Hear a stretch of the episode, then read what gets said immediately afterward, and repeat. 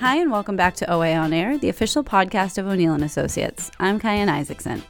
This week, we have 321 Go with Cosmo Macero, an interview with Joshua Kraft of the Patriots Foundation and the Boys and Girls Club of Boston, and in Two Minutes with Tom, we're talking legislative oversight hearings in D.C.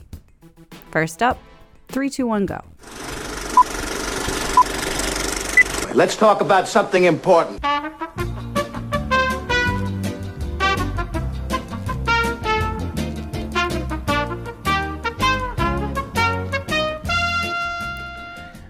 And welcome to 321 Go on OA On Air, our weekly look into the world of public affairs, culture, business, and the economy. I'm your host, Cosmo Macero. In this installment of 321 Go, a new report says Boston's rush hour traffic is the worst in the nation. How could this happen? Maybe we should build a tunnel under Boston or a highway in the sky. We'll discuss. And it's a rude awakening for millions of Americans who are finding their federal tax refunds for 2018 have shrunk. Is GOP led tax reform unfairly hitting them in the pocket? Or do they need just to do the math on the fine print from their paychecks? Finally, there's a labor movement taking hold in American media organizations. Our own Suzanne Morse will help sort it all out. Joining me here on 321 Go is Kyan Isaacson, Hello. the official voice of OA on air. Kyan, we're, we're plowing our way through the uh, the winter here, no pun intended.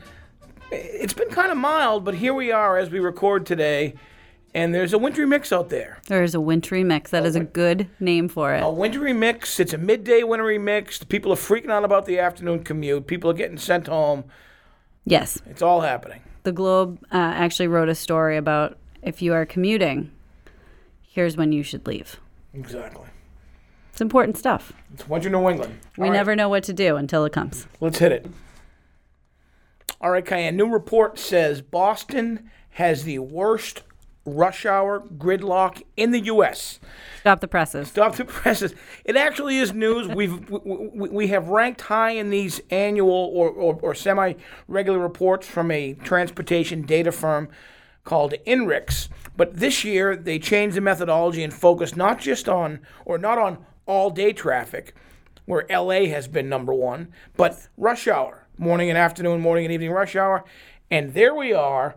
Um, Number one, a Boston Globe story. Jim Rooney from the Greater Boston Chamber of Commerce says, We like beating LA, but not necessarily in this category. Bada boom. There's your snare drum.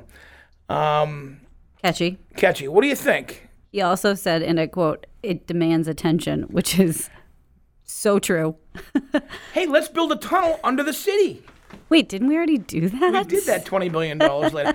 How about a highway in the sky? I think we did that too. We had one of those for 50 years. We knocked it down. You know what? We have a tunnel. We have a tunnel underground. Now let's build a highway in the sky. Maybe both. That was the problem. It couldn't be either or. We need both. That's right. These are all the knee-jerk reaction jokes that circulated around the O'Neill Associates office this morning. Yes. And now we are bringing them to the podcast. Reality, though, here, um, Boston has an old, an old uh, network of streets. It's, uh, it's, it's difficult um, for a city like Boston, which is so tightly compacted, to absorb excess traffic, to absorb all that. Um, Transportation Secretary of Massachusetts, Stephanie Pollack, says, hey, hold on a second. This study may be flawed, and in fact, th- th- there are indications that the methodology is not perfect. She says what people care about most is the total commute time, not necessarily that the speed limit's 55 and right now I'm only going 20 as long as they get home in a reasonable reasonable amount of time. That makes sense, except it still is pretty pretty cruddy to sit there in your car just waiting, uh, going nowhere. It's also what's When this interesting. massive tunnel is underground. What's interesting is rush hour spans such a, a large portion of the day now too. We can't get away from that. It is no longer number one. It's not an hour. You can start sitting in traffic before six a.m. coming into the city, oh, depending yeah. on where you're coming from. And at the end of the day, traffic starts at like two in the afternoon. Yeah, it's brutal, and I, I I've got it easy. You know, I, I just live in the in the in the sort of inner ring of suburbs, so I can come in the easy way, like on Storrow Drive and Memorial Drive, which is like the nicest commute you could have. Except when you're calling Storrow Drive easy, you know that we've got. We, you, I know, you know, we've got it bad. The poor the poor folks in the South Shore are just they have no hope coming in. It's and then bad. and then going out, going home at two two three two o'clock in the afternoon. It starts. It's brutal. Yeah. So it's a tough situation. I live south of the city, Yep. and if I leave between five and six, I'm looking at easily an hour and a half home. That's a long, long time. Whereas on a Sunday afternoon with no traffic, which don't even get me started, that now there's traffic all the time on the weekends too, it should take me 25 to 30 minutes. Fortunately, we can rely on our state of the art, first rate premium public transportation system to carry some of that burden. But I'm. Anyways, honestly, no solutions here today, folks. No, No, just- solutions. just some Just complaints. wisecracks and commentary that, oh, Boston has the worst gridlock. We won. And there we go. We win. We win. All right. Thanks.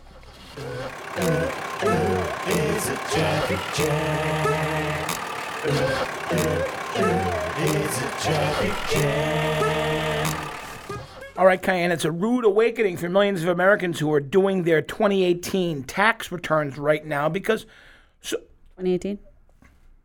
yeah, yeah, 2018. 2018? Yeah, 2018. Oh, yeah, because 2018 for 2019. Yeah. Sorry. I thought I was just being smart, but I was just being obnoxious. No, no. Should we start? Should we start again, or can I just continue to be completely I just totally forgot what year it by- was. No, no, you gave me you gave me a tilted head, cross-eyed look. I did. Tilted head, cross-eyed. Like I caught Like- you doing something. yeah. Okay. Anyway, My apologies. that's fine. The refund, uh, tax refunds are going to be less than expected, uh, as they owe many people owe money to the IRS for the first time after years of receiving refunds, or are getting a much smaller refund. There's a whole social media campaign hashtag GOP tax scam because they're blaming President Trump and the Republicans for shrinking their refunds because of a major overhaul of the tax code in December 2017. Washington Post reports on this pretty comprehensively. And uh, the reality is, the ma- a majority of Americans actually received a tax cut in 2018. Some did not. Some people are seeing their taxes go up. But a majority of Americans, the Tax Policy Center says 80% had a tax cut. So what's the issue? Well, a big part of the issue, Kyan, is that people aren't doing the math. In many cases, in many cases, right, they are experiencing a small incremental reduction in their withholding. That means they're not really noticing that their paycheck, either weekly or biweekly, is a little bit bigger. Real dollar amount you're about to ask? I don't know. But a little bit bigger. It could be $5, it could be 50, it could be 25, whatever it may be. Few, uh, uh, the withholding is lesser, therefore their paycheck is a little bit bigger. So they're getting to the end of the year now. It's time to file, and they're like, "Wait a second, I'm supposed to get this big refund," and they're not getting that, and they're getting really mad, which I totally understand, because many people, a lot of people, maybe you, m- at different times, myself included, you do a little financial planning around your tax refund. You're like, "Oh, I need that. Oh, thank God it's uh, you know February 15th. Yeah. I need that refund." Now, a financial planner will tell you, you know what, you're actually being kind of not smart. What you're doing by over withholding is you're giving the federal government a tax free loan, an interest free loan of your money. You're lending the federal government your money and they're giving it back to you without any in- interest. I didn't mean tax free, interest free. And and you're like, oh, thanks, thanks for the refund. Well, Thanks it's your for money to me my money with. back. Doesn't matter. People are like, I expected my twenty one hundred and fifty dollars. I don't have it, and and now I'm kind of screwed. And I get that. How about yourself? You think? Uh, what do you what do you, what do you think about these folks who are outraged, saying hashtag GOP tax scam, and in fact, many of them just just aren't doing the arithmetic. I I don't know enough about taxes to speak in any sort of expertise on this, so I'm not going to. I am going to say I think we all knew that the president's tax cuts were not going to benefit the middle class. That was not what they were designed to do. Um, and no matter what, no matter if you get an extra five dollars, like it does, it feels better when you get it into a lump sum.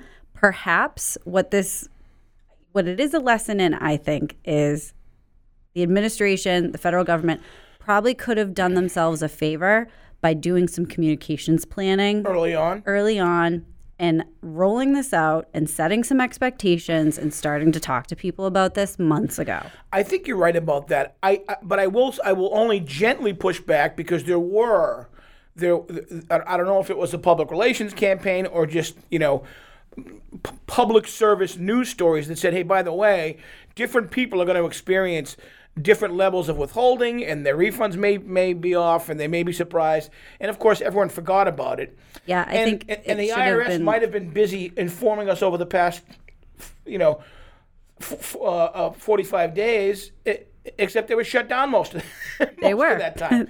I think, but I think this was a long game plan. They should have, from the second that they were implemented, probably should have started doing some daily PR reminders of educating the public. And they probably could have, you know, they still would have had people that were angry, but if people were expecting it, you know, it's always better to get in front of these things. Yeah, and uh, you know, people might not be quite as mad if they knew that if they really realistically knew what was what to expect. Fair enough. People are outraged, but you got to do the math. Bottom line. All right, Kyan, thanks.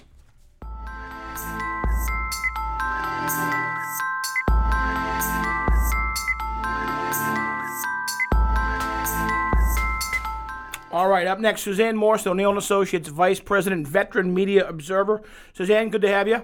Thanks, Cosmo. Always happy to be here. as always. I'm not sure if I'd call this a movement. It's certainly a dynamic within the American media. We are seeing organized labor Right. take hold in different media organizations, probably as a defensive mechanism or a defense mechanism uh, because of the trend of the media business. But but let's talk about this and uh, give us a sense of what's happening in different types of media organizations right now. Yeah, I mean, I think in particular uh, this week we saw a number of different kinds of uh, media outlets start an effort to unionize, and it's it's across the board. I mean, one of which is BuzzFeed, which is a major digital media outlet.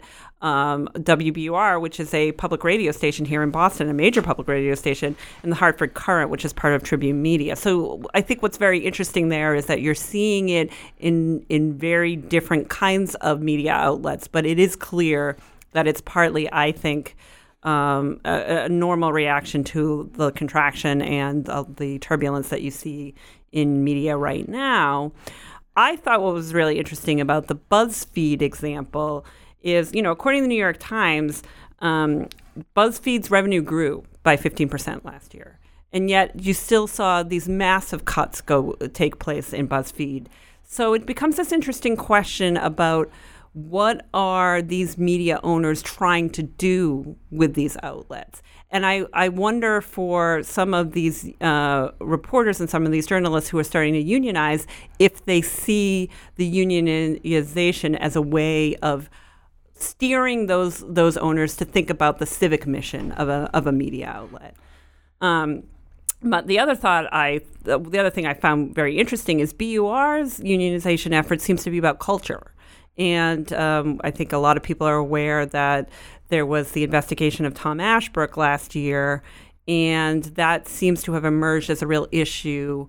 Um, and the employees there see unionization as a way, or an organization as a way of um, addressing some of the cultural issues. And it's just interesting that you're seeing not one specific issue arising, even though the obvious around, you know, protecting jobs is clearly part of it. Yeah.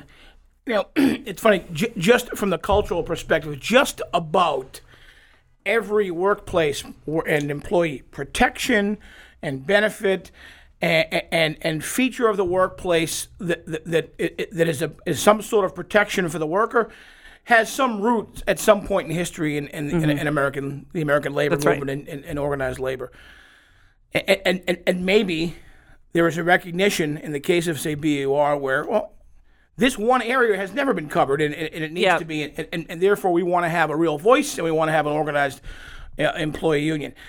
I think the other piece might be as simple as, you know, for so many decades, media organizations, um, large companies like Tribune, the profit margins they enjoyed were, were, were humongous. Right. And so even now, even though you said in the past year this company Tribune has, has seen an increase in revenue, maybe they want to build sustainability by saying we, we need to get our profit margin back to that one of Yeah. those comfortable levels where it used to be double digits. It was like a huge comfort zone. Yeah. And you know, there's only one way to do that, and that's to keep sort of cutting until we. And, and maybe it's a reaction to that, but I, but I find it fascinating because we went through, including right here in Boston, mm-hmm. a, a, a period of time, you know, ten years ago or less, where some of the major um, news organizations in Boston, including the Boston Globe, there was an existential crisis. Absolutely. There, there was. a- we a- both remember it well. we remember it well. There was a crisis as to which a newspaper would even be allowed Yep. to survive Yep. because of the union contracts they had in place. So, so I think it's you know I, I, I think it's very telling about where we stand right now in the evolution of the media business, and quite frankly, if if you're an advocate for organized labor, then this is a really good thing to seize on and say, hey, you know what, we are helping this industry's workforce Right. protect itself and survive in 2019. And I also, at the end of the day, wonder how it impacts coverage of labor issues in general if you have more members of the media who are actually a member of the union. That's a question that I guess we'll see uh, going forward. It really is. All right. Suzanne Morse, great insights as always. Thanks so much. Thanks, Cosmo. All right, another action packed episode's in the books. That's going to do it for this week's edition of 321 Go. Our program is recorded in Studio 108, just off the historic Tip O'Neill Room at our building in the heart of Government Center, Boston, Massachusetts. Thanks for listening. Goodbye till next time. I'm Cosmo Macero.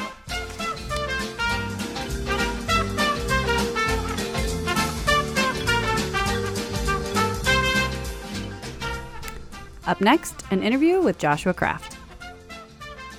All right, up next on OA On Air, we're happy to have in studio with us Josh Kraft. He's the president of the New England Patriots Charitable Foundation and also the Nicholas president and CEO of the Boys and Girls Clubs of Boston. Josh, it's great to have you here. Thanks for coming and joining us on OA On Air.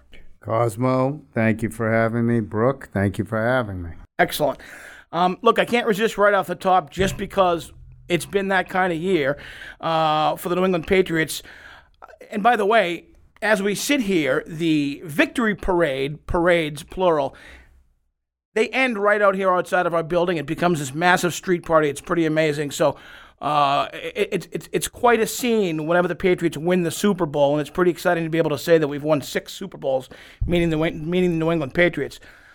So, member of the Kraft family, part of the organization, what does it feel like to be that close and, and that much a part of a Super Bowl victory? Have it literally be a family experience? Well, it's so great being a family experience. You know, my dad used to take us to the games at the old stadium on the benches years ago, but really, it's just so incredible to see the turnout, the support. Uh, this was the biggest parade ever. Uh, people were saying, you know, there was some chatter that people weren't into the Patriots as much, but I'm going to tell you, there was there was just about two million people out on the street, and it's so gratifying. I see the time my dad and my brother Jonathan and uh, put into everything, and it's just so gratifying. Record-breaking numbers at the sixth parade, which tells you it never gets old. And you know, one of the great things is we were talking earlier today, actually, and it's so unifying. There's all kinds of people out on the street race, religion, ethnicity, socioeconomics, all celebrating the Patriots winning the Super Bowl. And I think that's what's most special and important to my family. That's terrific. It really was. Um, it's funny, you, you mentioned that there was a story in the Boston Globe. John Henry actually renounced the story about, you know, are people sort of uh, fatigued by Super Bowl victories. Cer- certainly not the case, judging by the biggest victory parade in the uh, in, in the history of Boston, and, and, and quite a day it was. Let me ask you: in years when the Patriots have been this successful, uh, and really it's been a whole generation, uh, well over a decade of great success, but when when the Patriots win a Super Bowl, does does it create more demand or interest in the Patriots Charitable Foundation? Do you experience more requests for assistance or support?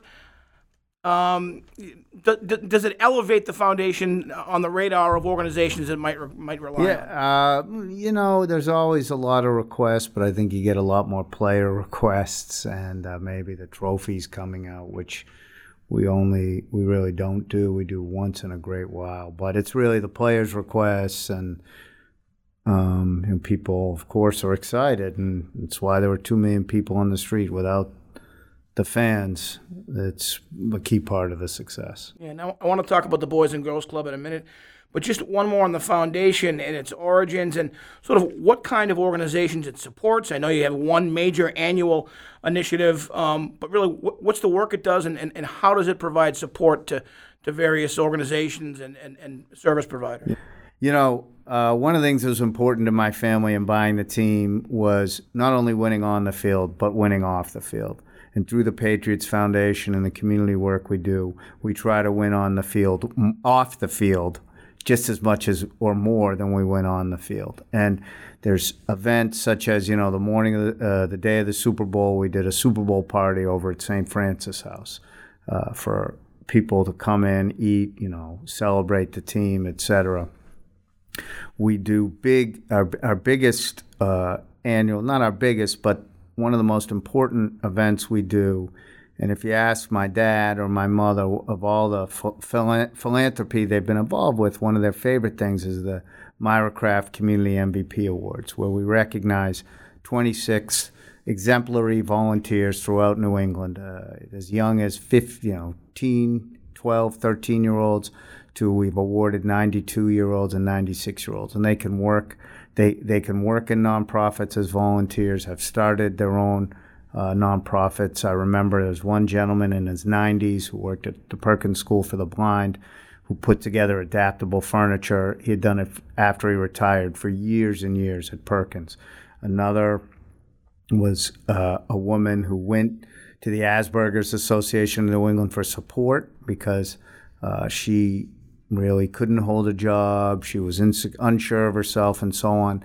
And in her short year, she was leading groups. She was speaking on panels about adults with Asperger's and living with it, and really creating uh, a voice for that. And we award, we've awarded hundreds of people like that uh, through the Community MVP Awards from all six New England states.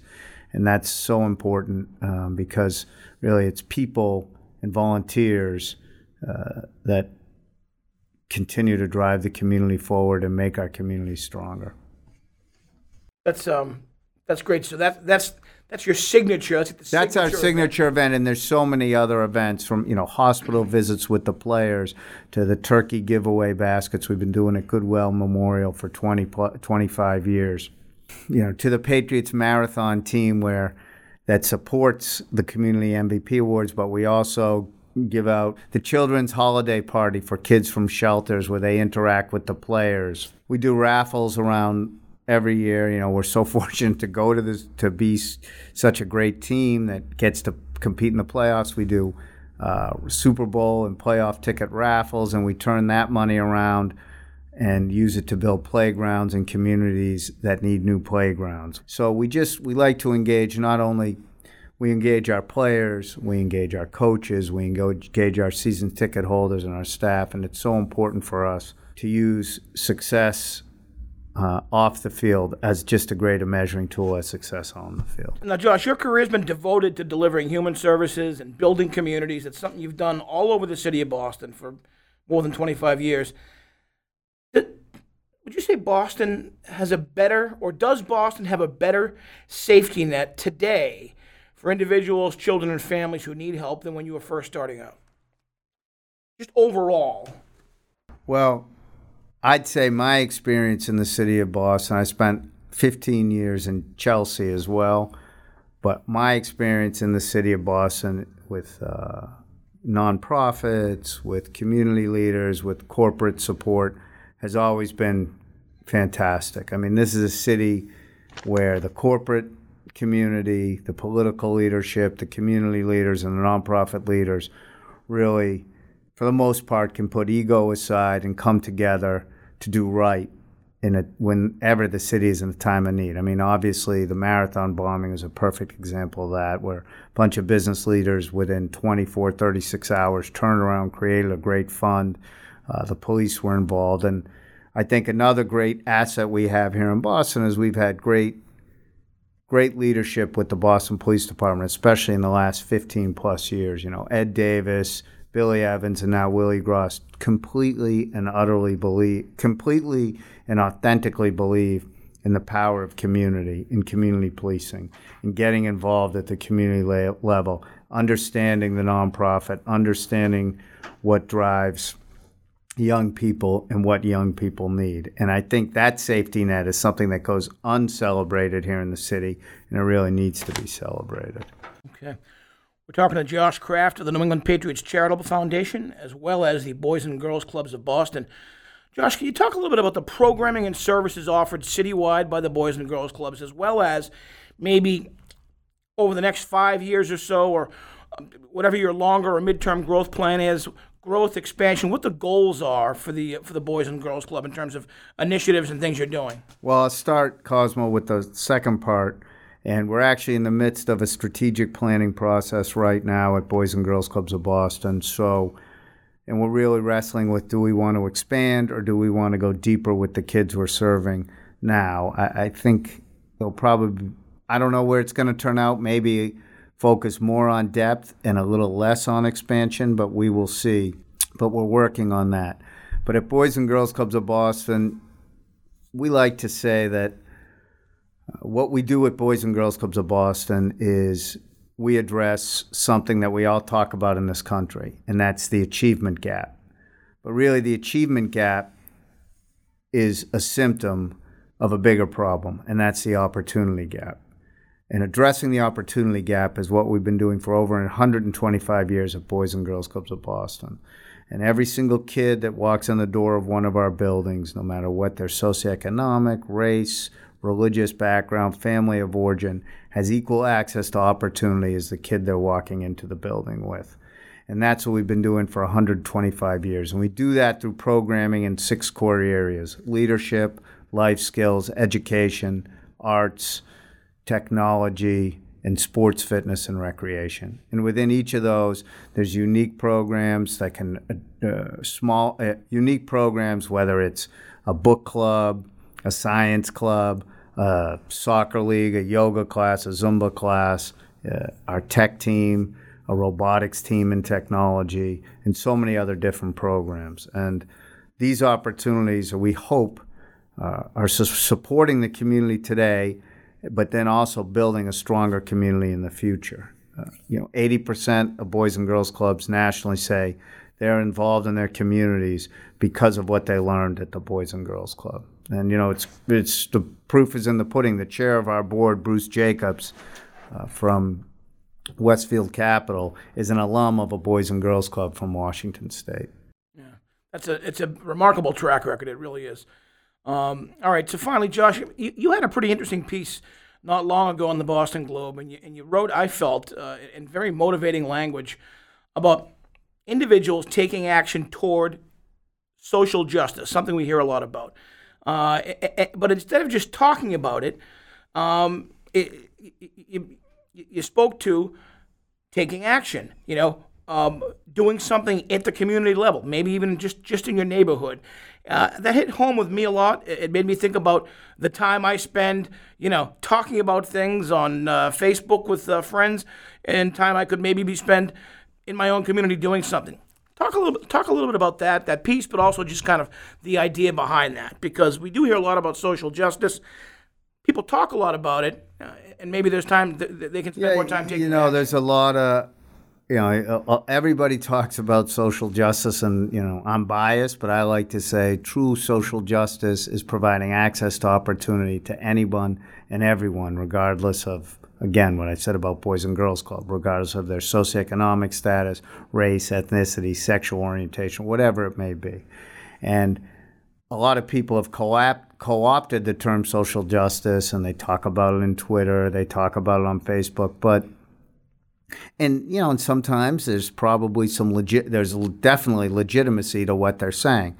But instead of talking about it and uh, spending so much time debating what it is or why it's not happening, it'd be great if people just, you know, got out and did more, whatever works for them. Ho- hosting a block party, getting to know their neighbors, uh, volunteering. One from Maine who runs a health center for the homeless, uh, and it's incredible. She took something and they they serve homeless people free of charge with first class health care. And then a young boy who did something around the uh, shooting at uh, in Sandy Connecticut, Sandy Hook, Connecticut Yeah. shooting. And you, you know, these are people that saw something and did something about it. And obviously, you know, social media and all, it serves a purpose. And if you can say things that get people motivated on social media to go out and make a difference, that's great. But I think sometimes all of us uh, just get tired of hearing people complain, and we'd rather them go out and Do something. do something. Yeah. Yeah. And um, look, I'm not saying I'm perfect, but uh, I try not to complain much, at least publicly. So. It's a, you know what the greatest and the most uh, powerful messages are always the most simple and straight, and that really is one. Right. It's right. better to show people, not to tell people. Indeed.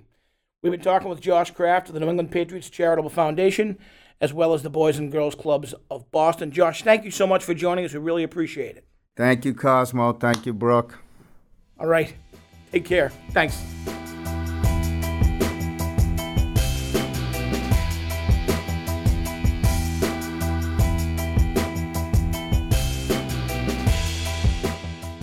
And now, two minutes with Tom. Are you ready? Two minutes with Kyan. No, it doesn't have the same ring to it. Two minutes with Tom. Hi, Kyan. Hi, Tom. Welcome back to Two Minutes with Tom. OA On Air. It's great to be back. So, this week, oversight hearings have begun. Important oversight hearings have Yes. begun. In Washington, D.C. We had Jerry stress. Nadler, who is the chair of the Judiciary Committee, uh, bring in the acting Attorney General Whitaker, and uh, it was basically to understand exactly where it was he came from, what his background was, what his preparation was to become the acting Attorney General in the in the United States, and uh, it was really to find out what the relationships were between him and the administration, the Trump administration, or the before that the Trump campaign, but how he matriculated to such a high position in life without having any experience at the at DOJ at the at the Department of Judiciary, and. Uh, All very good questions. yeah, it's it's a very good question, and I think it's legitimate. And he was a little hostile, and then I think he calmed down during the course of the hearings. I, I don't know that he gave the answers that were, you know, straightforward. Um, as as members of that committee, both Republican and Democratic, wanted to hear them, but it was what it was. And we have coming up other oversight uh, committee hearings coming up, and I think it's important for people to be reminded that the, the responsibilities of a man or woman in Congress are to legislate and to oversight. They are the watchdog agency for the other operating departments or divisions of government. And um, that's their constitutional responsibility, and it's, it's a very important one. Adam Schiff, the congressman from California, who's the chair of the, of the Intelligence Committee, is going to begin conducting hearings, oversight hearings, himself uh, o- over the next weeks. And they will be trying to find out exactly what the relationship, if there was one, uh, between the Trump campaign, uh, the Trump organization, and now the Trump administration have been or were, were with, with the Russian government as they were hacking away at, at uh, political engines in the United States, both within our states as well as our federal government during the course of the election in 2016. And in 2018, there was a, a lot of talk. We talked about it on our podcast about the blue wave coming into the legislature, why that was so important. And these oversight hearings are a huge reason as to why it was so important for Democrats to take back the House and sort of bring back that balance of power. But because people wanted to see oversight hearings, they wanted to see the president's tax returns, all of these things that we've kind of been waiting for for the last couple months. Um, but what is it? People have complained that it's taken too long. Well, they have But a lot complained that it's taken it, too long, but right? and, and now they're getting around to it. But as as the over uh, as the oversight hearings before 2018 uh, were were chaired by members of the Republican Party, uh, you know, they came across as very political. I'm, my only hope is that as as Jerry Nadler in Judiciary and Adam Schiff on the Intelligence Committee as chairs, and Democratic leaders in those committees, re- tries to keep it as transparent as possible and attempts to keep the politics out of those hearings as best they possibly can. We'll stay tuned. It's, it's important that, that equality of, of voice, tone, and and trying to find out answers to questions is really very important. Thanks, Kyan. Thanks, Tom.